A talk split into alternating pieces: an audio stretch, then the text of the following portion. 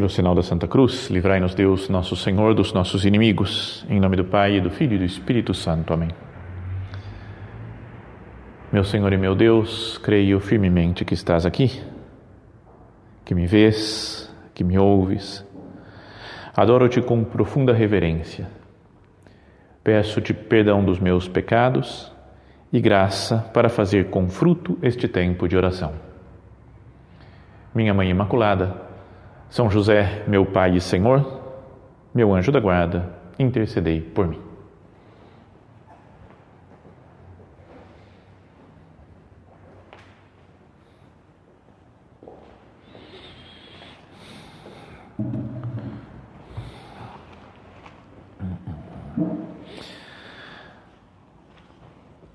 Vamos meditar em mais um personagem desconhecido, como temos feito né, nessa série de meditações das últimas semanas.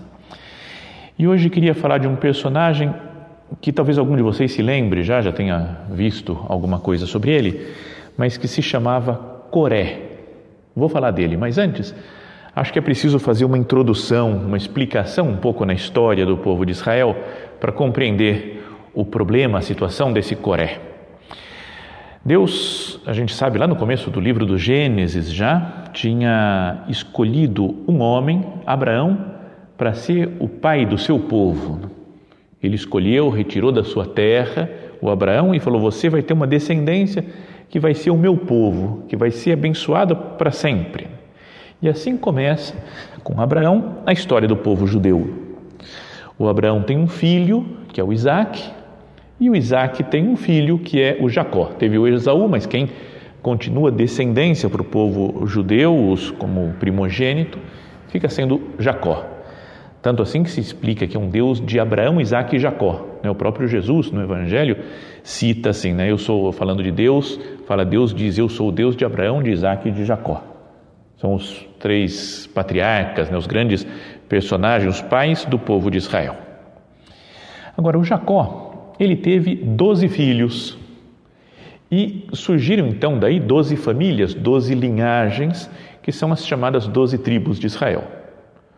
Então eles foram é, para o Egito, no momento em que passava fome na, na Palestina, lá no, em Israel, e, e depois de muitos anos foram escravizados no Egito, e Deus escolheu então Moisés para ir até o Egito e salvar o povo de Israel.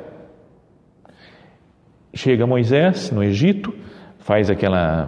Deus manda através dele aquelas pragas, que hoje, nos dias de hoje que estamos vivendo, o pessoal tem recordado né?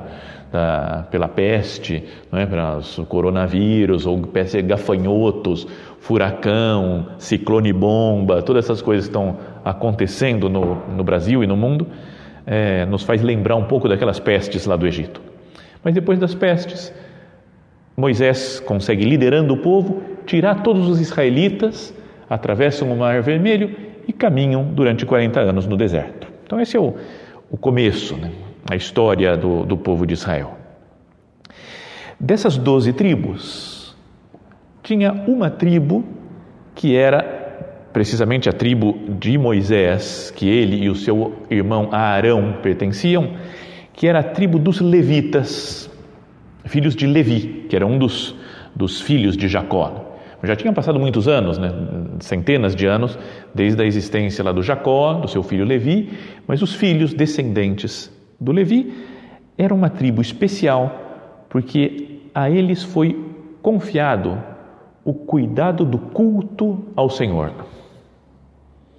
Então, eles lembram que no deserto eles iam caminhando mas iam montavam assim onde eles tinham onde eles paravam uma tenda não é que era a tenda do encontro que Deus descia lá fazia via numa, vinha numa nuvem né, e falava com Moisés cara a cara.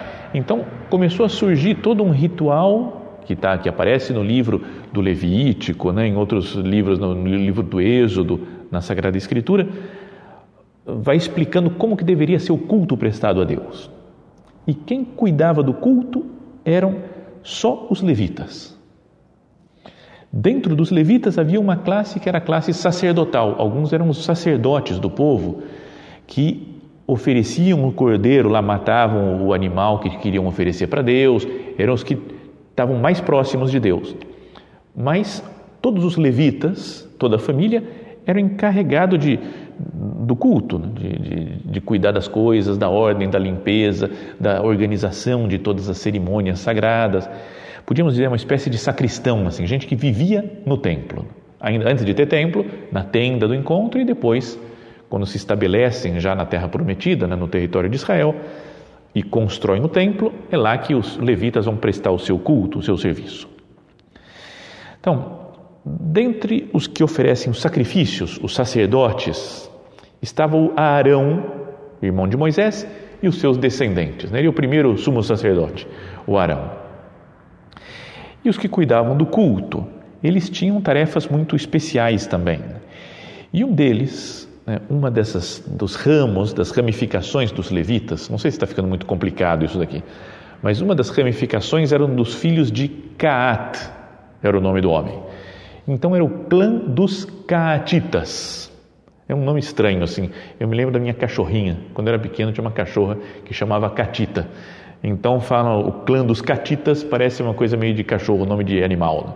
Mas tudo bem, era o Caat, que era o pai dessa família, e os seus sucessores, então, fala assim no livro dos Números agora, que já estamos chegando já próximos do, da história que nós vamos focar hoje na nossa meditação. Falam assim: seu chefe na época era Elisã, filho de Osiel, e eram encarregados de guardar a arca, eram os encarregados né, de custodiar, de tomar conta da arca da aliança, onde tinham guardado né, as tábuas da lei, onde ficou depositado alguma coisa do maná. Eles eram encarregados de guardar a arca, a mesa, o candelabro, os altares, os instrumentos sagrados com que oficiavam, a cortina e todo o seu serviço. Então eles eram responsáveis do culto, né, de tudo. Então eles eram esses do, do clã dos caatitas eram especialmente próximos né, da, do, do Deus, do Senhor dos Exércitos, no culto que se prestava a Ele. Um pouco depois ainda fala: O Senhor disse a Moisés e a Arão, que eram os interlocutores de Deus, né, Moisés e Arão, fazei um recenseamento dos caatitas, além dos outros levitas, por clãs e famílias, os compreendidos entre 30 e 50 anos, aptos para o serviço, para que façam as tarefas da tenda do encontro. Os caatitas servirão ao sagrado na tenda do encontro. Então era gente muito especial, né? esses caatitas. O Moisés e o Arão, eles eram os chefes do povo, né? eram os líderes espirituais, né? o Arão, o sacerdote, e eram líderes políticos também. Né? Era quem governava o povo, quem organizava a caminhada. Agora vamos daqui para esse lugar, vamos enfrentar agora esse, esse povo inimigo. Então era Moisés e Arão eram os tops vai, do povo, podíamos dizer. Mas os caatitas tinham uma função fundamental, que era cuidar de todo o templo do Senhor. Bom, e aqui começa a nossa história, que ela é descrita, para quem quiser ler depois, com calma, no capítulo 16 do livro dos Números. O título diz assim: Motim de Coré. Datan e Abiram são outros dois personagens, mas que não vamos falar deles. Começa dizendo então assim: ó, Coré filho de Isaar, filho de Caat, então era descendente do Caat, ele era um Caatita, um é, encarregado do culto e do templo. Coré, filho de Isaar, filho de Caat, levita. E Datã e Abiram, filhos de Eliabe, e On, filho de Felet, rubenitas, rebelaram-se contra Moisés, e com eles duzentos e cinquenta homens, chefes da assembleia, escolhidos para seu cargo e de boa reputação. Então era gente muito boa, chefes de outras, né, de, de, outros grupos de pessoas, né, de assembleias, gente escolhida a dedo para aquele cargo, gente de boa reputação, ainda mais o Coré, que era dos caatitas, que tinha essa função de culto no, no, ao Senhor, amotinaram-se contra Moisés e Arão, dizendo: Basta, Toda comunidade é sagrada e o Senhor está no meio dela. Por que vos colocais acima da Assembleia do Senhor? Então é aquela revolta, né? ele era um homem muito bom, inteligente, talvez trabalhador, influente no povo, o Coré, e que tinha um cargo muito alto, né, o que cuidava do templo, lá da, da, do, do, do, culto de Deus na tenda do encontro, mas não estava feliz com aquilo, né? queria mais, não estava contente com aquela situação. Então ele se revolta com Moisés e Arão, reclamando deles: como assim? Por que, que vocês é que são chefes aqui do povo? Chefe espiritual, chefe político?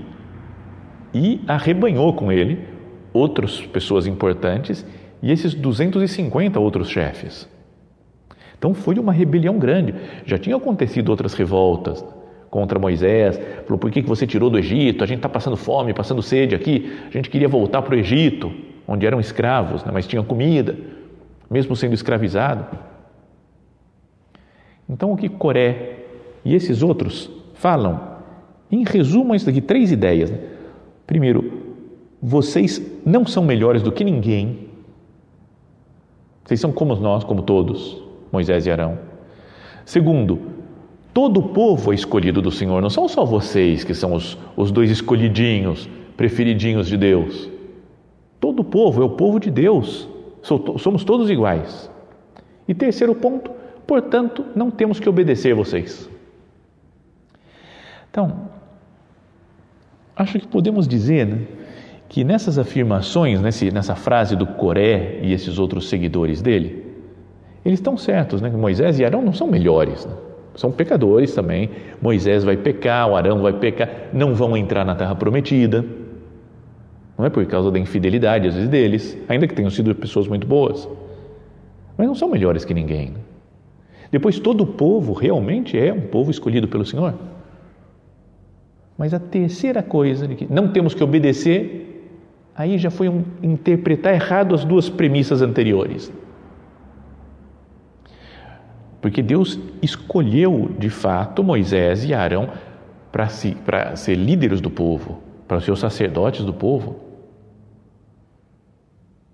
Então eles têm uma ideia correta, vocês não são melhores do que ninguém, todo o povo é escolhido para o Senhor, mas tiram uma conclusão falsa. Nós não temos que obedecer, não temos que seguir, isso, quem faz é o orgulho.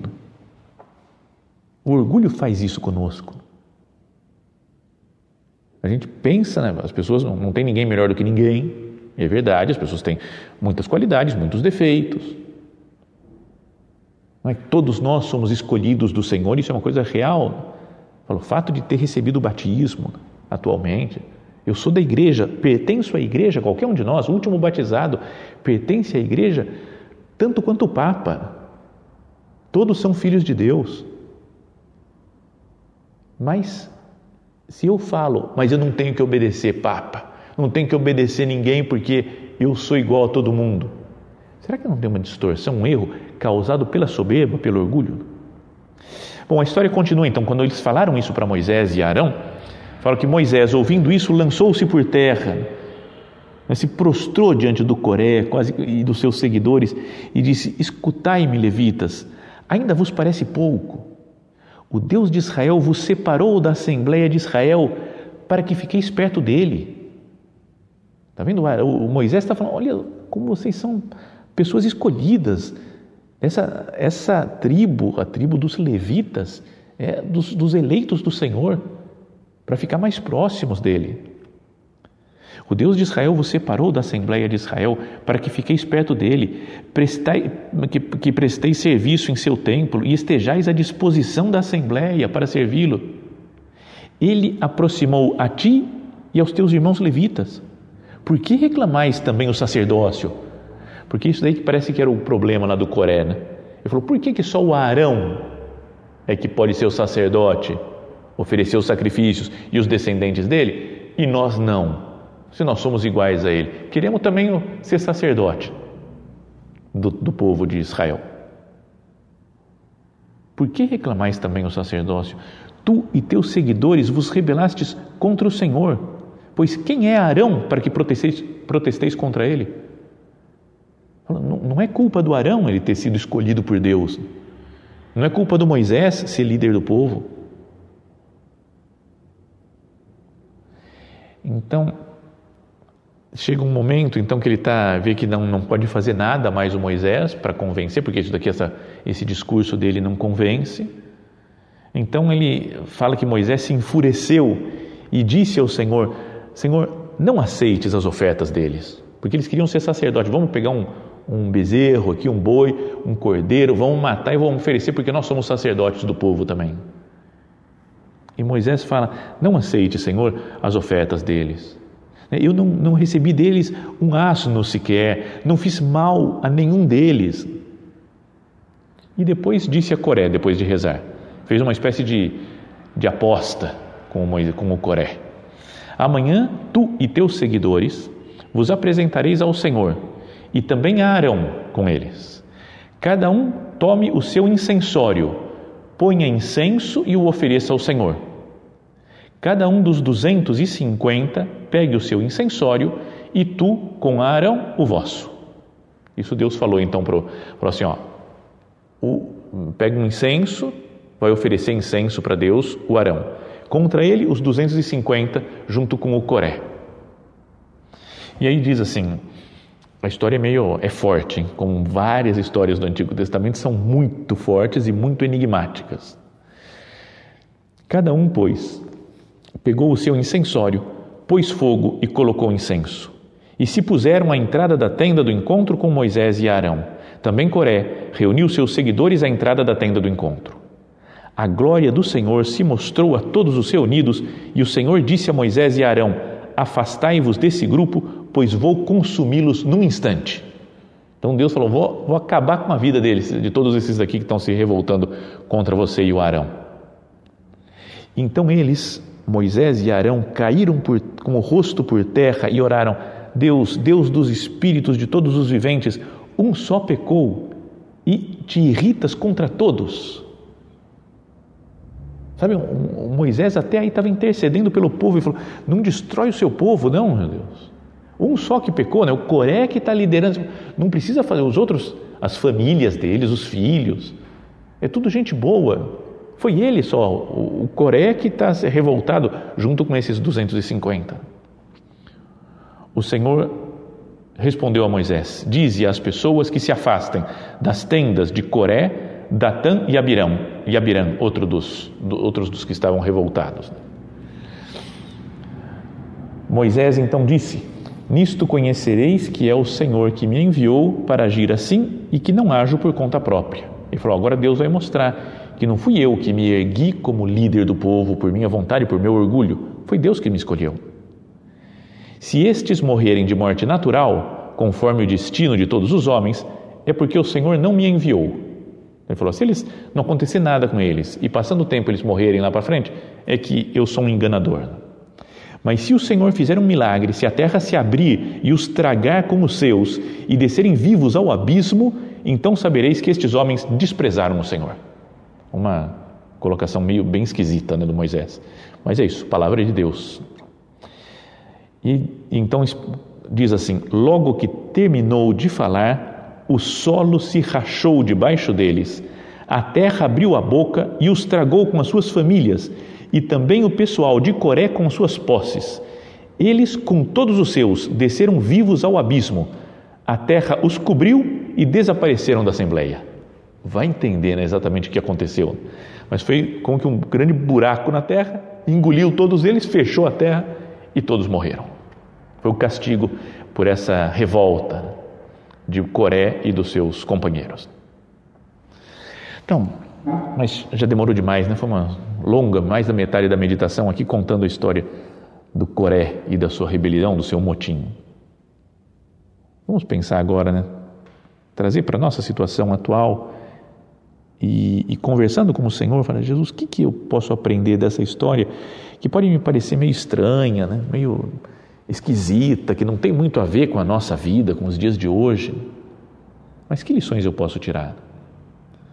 Uma delas, então, é não deixar que a inveja pela condição de outra pessoa tire a alegria que eu devo sentir pela minha situação. O Coré estava muito bem, servindo a Deus, ajudando em tudo do culto, vivendo muito próximo de Deus, e se revoltou, falou: Eu quero mais. não sabia aquilo que Deus estava pedindo para ele né? e invejou a condição de um outro. Quantas vezes nós nos comparamos também com os outros, né? E reclamam, acho que outra pessoa tem mais, tem mais dinheiro, tem mais fama, tem mais glória, tem mais virtudes, mais capacidades, mais talentos. E eu me revolto um pouco com a minha situação, com a minha condição intelectual, física, econômica. Será que eu não deveria ver como esta é a situação que Deus me colocou e eu não vou me revoltar com, com ela? Né? É aqui nessa situação concreta, com essas pessoas concretas que estão do meu lado, com as minhas qualidades e os meus defeitos, é que eu devo servir o Senhor, é que Ele espera a minha santidade. Outra coisa também, é uma outra lição que a gente pode tirar, é não querer se autoafirmar atacando os outros. Porque o que, que o Coré fez? Foi isso, né? O que, que vocês estão pensando? Vocês não são melhor do que ninguém. Porque ele queria mais para ele, ele começa a brigar e ofender Moisés e Arão. Parece que tem, tem gente, né? E às vezes nós mesmos somos assim. A gente, quando eu, eu ataco os outros, eu diminuo os outros, eu fico bem. Né? Eu consigo, eu sou melhor, eu tenho essa capacidade. Então eu quero atacar vivo, atacando, competindo com os outros, né? disputando com as pessoas, querendo ser mais, querendo saber mais.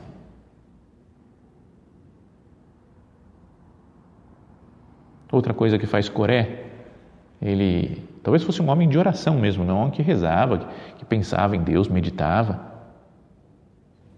Então ele usa algumas coisas, verdades, aquilo vocês não são melhores do que ninguém, todo o povo é escolhido por Deus, mas tira uma conclusão falsa. Nós não temos que obedecer vocês. Pode acontecer que de vez em quando nós usemos também a palavra de Deus distorcendo para estar de acordo com as nossas ideias. Eu quero uma coisa, vamos ver o que Jesus diz. Distorço as palavras dele. Não olho um conjunto todo da Sagrada Escritura, do Evangelho, tudo que Jesus diz. Pego uma frase solta, isolada e interpreto do jeito que eu quiser. Por exemplo, quando Jesus fala é, o reino do céu se alcança a viva força e são os violentos que o arrebatam. Eu falo, tá vendo? Eu tenho que ser violento. Tenho que ofender mesmo, tenho que xingar, tenho que brigar, porque Jesus falou. É assim, os violentos que arrebatam. Eu lembro de um, um professor num colégio que eu dava aula há muito tempo, já contei outras vezes em outras meditações histórias desse colégio, que era, tinha um professor que ele era muito violento. Ele era muito bravo, brigava com todo mundo, xingava os alunos, ninguém aguentava ele. E um dia, numa reunião de professores, ele, para agradar, falava: Não, porque eu sigo Jesus. Jesus fez chicote de cordas e expulsou todo mundo do templo. Eu sou assim. Fala, cara, ele pegou uma, um acontecimento da vida de Jesus e todo o resto, todos os outros ensinamentos, para favorecer a ele. Né? Como se Jesus fosse um homem que, que, que perdia o controle, que perdia o juízo, sempre como acontecia com esse professor. Então, será que eu não uso, às vezes, a palavra de Deus para minha vantagem pessoal, distorcendo a palavra de Deus? E outra lição é não achar que, que eu vou conseguir realização tendo poder, tendo uma posição de honra. Vamos olhar para esse personagem. Tinha muita coisa boa, é citado em outras partes da Bíblia já como chefe de grupos, tinha uma liderança sobre outras pessoas, mas não estava plenamente realizado, plenamente contente com a sua situação e acabou perdendo tudo, acabou perdendo a própria vida. Será que eu, quando não aceito a minha vida atual, as minhas condições, não estou perdendo a vida também? Mesmo se eu entendesse de um modo figurado isso, né? é difícil de entender como é que foi isso, esse negócio de abrir a terra e engolir os, o Coré e seus seguidores. Mas quando eu estou descontente com a minha vida, eu não estou também morrendo, perdendo a minha vida, porque eu vivo reclamando, me queixando. E depois o Coré o que fez foi, no fundo, uma briga com Deus, não só uma briga com Moisés, com Arão, Mas o homem revoltado, assim que ele não estava contente com os desígnios de Deus. Deixou que o orgulho, que a ganância o cegassem.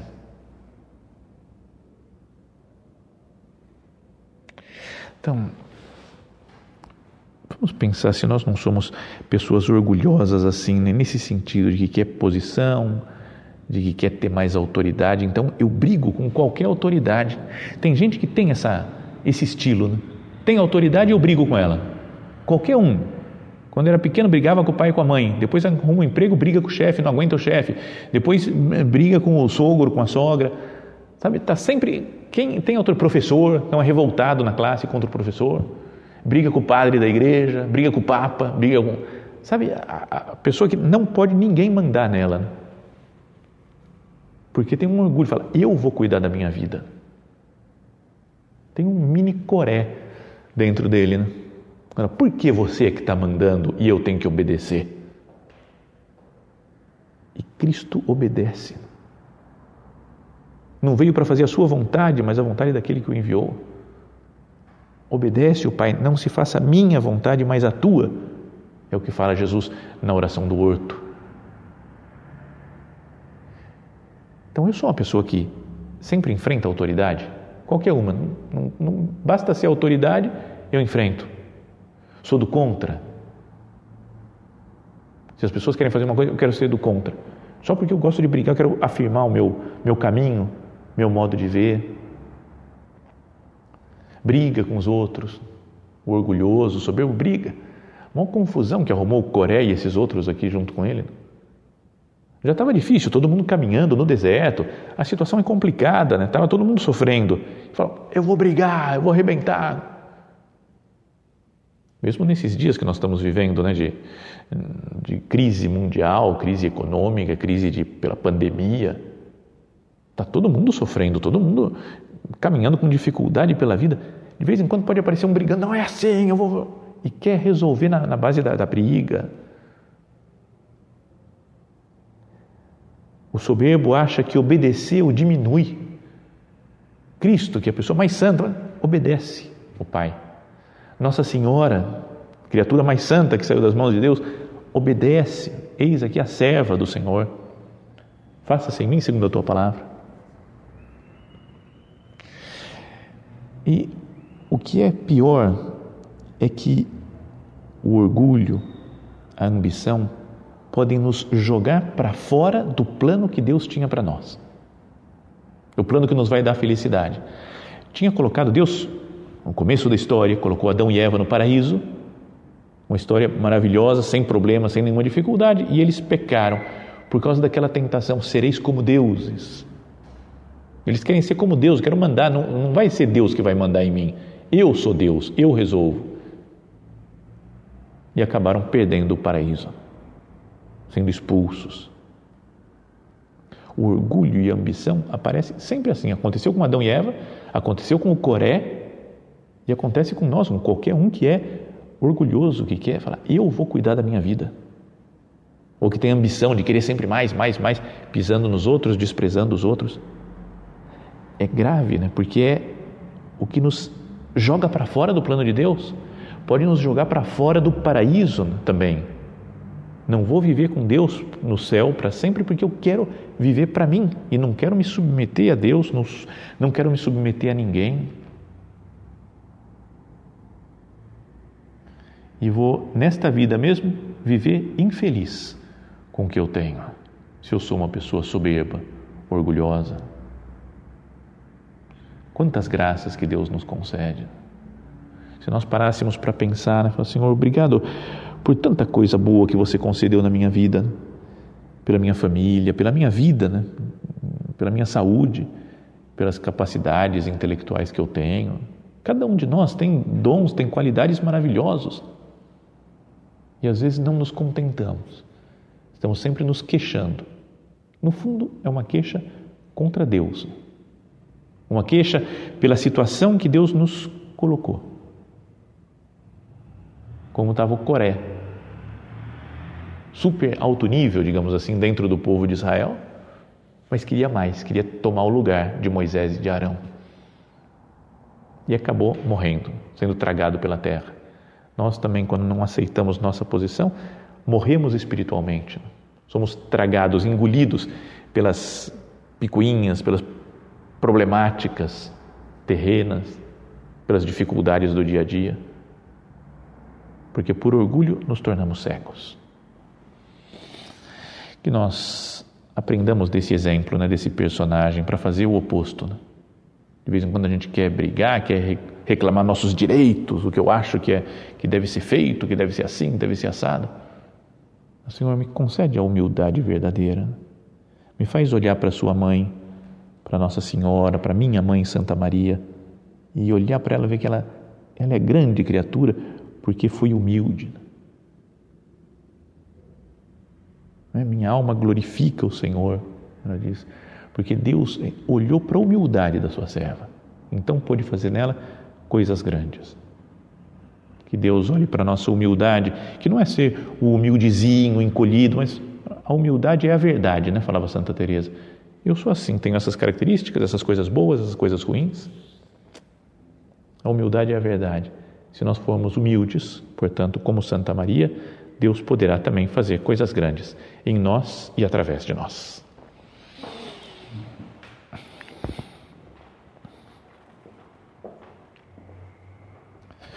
Dou-te graças, meu Deus, pelos bons propósitos, afetos e inspirações que me comunicaste nesta meditação. Peço-te ajuda para os pôr em prática. Minha Mãe Imaculada, São José, meu Pai e Senhor, meu anjo da guarda, intercedei por mim.